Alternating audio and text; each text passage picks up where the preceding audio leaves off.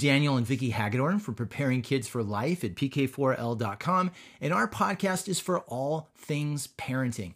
You know, as parents ourselves, my wife and I have the same fears every parent has, which is basically some form of do I have what it takes to be a good parent? But along the way, we discovered some time tested principles that empowered us with the mindset and the map to overcome those fears and to replace our insecurities with confidence. And that's why my wife and I want every parent to reclaim their rightful place as the number one expert on their own kids. We want every parent to be able to give their children a childhood they won't have to recover from and to prepare them for life as the best version of themselves. So, our podcast is really just our way of paying it forward. And at PK4L, we are committed to walking alongside your journey as your personal outfitters, guides, and allies every step of the way. The second building block of an emotionally healthy home is success. And I'm going to suggest right off the bat that we change our definition of success not necessarily to what I think it is, but just to be open to the idea that the way we typically think about success in general, but in particular as it relates to our kids, really needs to be rethought. I mean, when you think about it, when we say our kids are being successful, we typically mean that they have good grades or that their participation in a sports activity is, you know, winning trophies or awards or something like that. And and that may be a very small part of it, but but there's so much more to success than that. And ultimately, success is really the product of learning from failure. But it's the fear of failure that prevents us from actually trying anything. You see, a healthy child is going to learn from their mistakes, right? Everyone makes mistakes. Children, you know, because we're in a, a much higher learning curve, we're, we're, we're learning a lot more. And so we tend to make a lot more mistakes. And then over time, as we grow into adulthood, we learn from those mistakes and we don't keep making them, right? But an unhealthy mindset experiences mistakes very differently. In fact, those mistakes are literally a catalyst for a downward spiral into depression, anxiety, or sometimes even worse. And so it begs the question where did this aversion to failure come from? Well, part of it comes from the upbringing that we ourselves received and our understanding of what success and failure is. And part of it comes from actually our own schooling, right? I mean, we we observed our parents and and however they interpreted success for us, that became our interpretation of success. It's how we measured success, right? And so we absorbed this understanding from our parents and for better or worse, it became the way we viewed success. And then of course in school, well, when we were kids, we were given gold stars and smiley faces. And then when we got older, we started getting grades, and our success was evaluated down to the last percentage point. In fact, we became defined by our success or by our failure. We became good or bad students, whatever that means, whatever label our teacher deemed fit to attach to us. But the interesting thing is that in school, if you think back, we were never really given the freedom to fail because every grade we got affected our GPA, which in turn affected our class rank, which determined the college we were admitted to, which determined the job we would get after graduation, which ensured we would live in a house with a white picket fence and 2.4 kids and one dog. So, yeah, not a lot of room for failing, right? It's just not something, it's something you avoided in fact, if you really think about it, the fact that kids cheat on tests or on homework or anything indicates that school values grades more than learning. And it, in fact, values it more than the kids themselves do. You know, I spent 14 years teaching high school, and I can tell you right now that grades do not tell us whether or not children learn something. I can't even tell you how many A students I've had over the years who where really good test takers could ace a test and not speak intelligently about the material they just finished acing. And how many C students I've had over the years who weren't good test takers, but we could have a conversation afterwards and it was very clear that they had learned the information.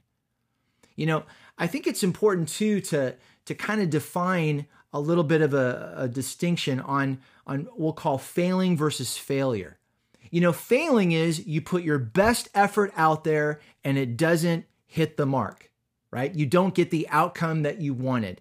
Failure happens when we put out a mediocre effort.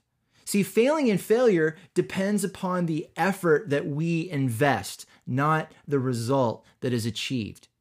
And so I think it's important that, again, however you as the parent define success, you need to be very, very clear about what that means to you so that you can be equally clear when you're teaching that to your kids.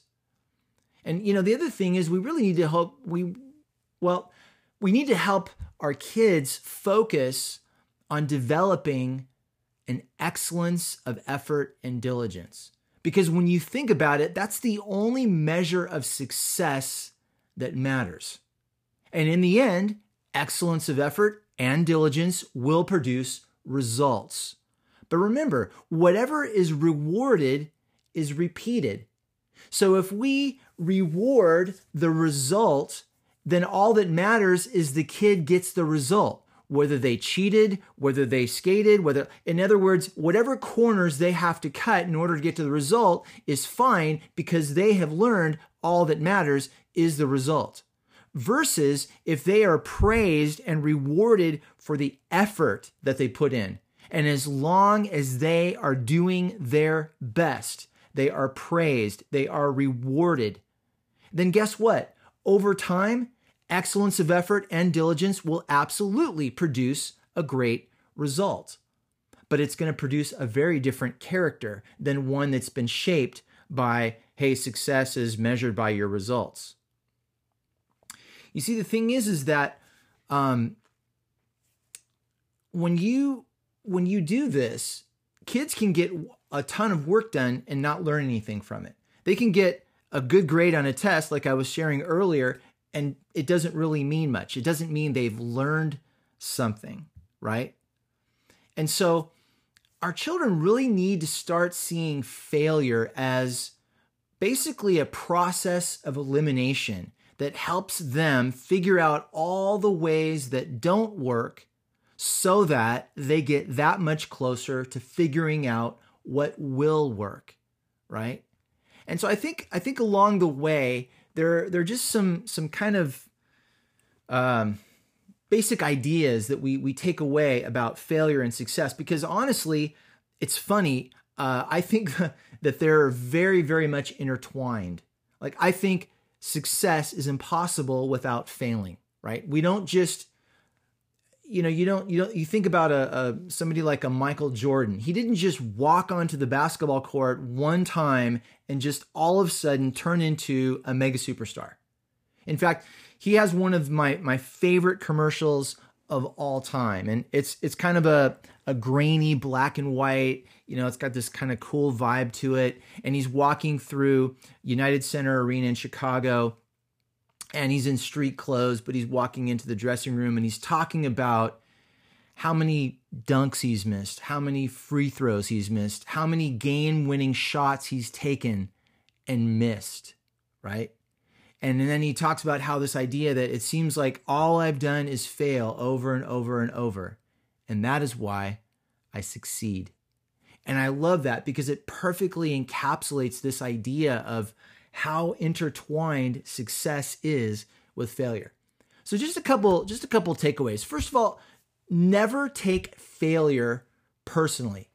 Making a mistake doesn't make you a failure. You are not defined by your failing, right? You did your best, you gave it a shot, it didn't work out the way you hoped. Basically, you want to learn from it. And when you think about it, all a regret is a regret is basically a mistake that we didn't learn from. That's really what it boils down to. It's a mistake we didn't learn from. All right. Another takeaway always own your stuff, right? If you make a mistake, own it, right? You, you're only hurting yourself and others when we play the blame game.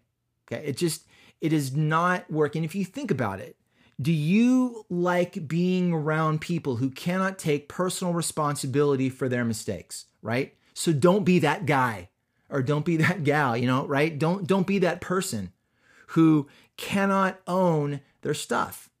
And you know what? By the way, it's really empowering because when our kids see us owning our stuff and taking responsibility for our things, guess what it does for them? Well, they see us doing it, so they do it. Remember, our kids are learning from our example, not our advice. So we're only hurting ourselves and others when we do the blame game thing, because then eh, nothing gets resolved and it leaves a very, very bad example for our kids, right? Now, another thing, that being said, you got to be sure to give yourself some grace. I mean, at the end of the day, as long as you did your best, that's all that matters. Now, if you didn't do your best, then yeah, own it. I mean, if you can do better, should you? Yeah, absolutely. So own it if you didn't, but but don't let that be uh, something that leads to this long rabbit trail of self condemnation where you just beat yourself down and don't do that. Right? Everybody makes mistakes. The important thing, again, is the excellence of effort and the diligence with which you are approaching whatever it is in front of you. And along those lines, don't wallow in self pity. Grow from your mistakes. You know, one of the most debilitating things you can do is to throw yourself a pity party.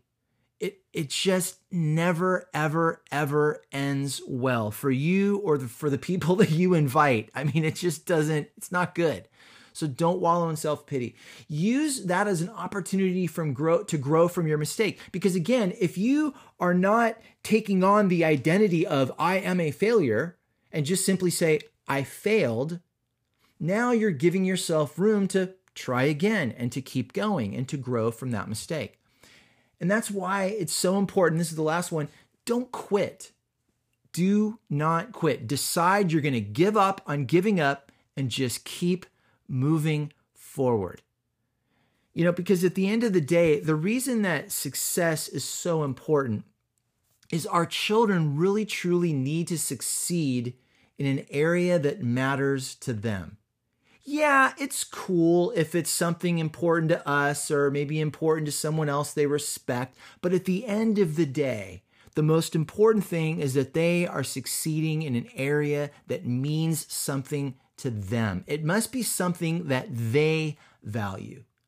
And then over time, that experience will enable them to succeed in other areas of their life. But until then, they need a win, not some fake participation trophy, some fake self esteem. This has got to be one of the most damaging things I have seen as a teacher is this, this belief in, in promoting self esteem. Now, don't get me wrong, and let me be really clear about this. I absolutely believe in building a child's self esteem. I think it has to be done. My disagreement comes in how it's done. Because here's the thing at the end of the day, kids are a lot smarter than adults give them credit for.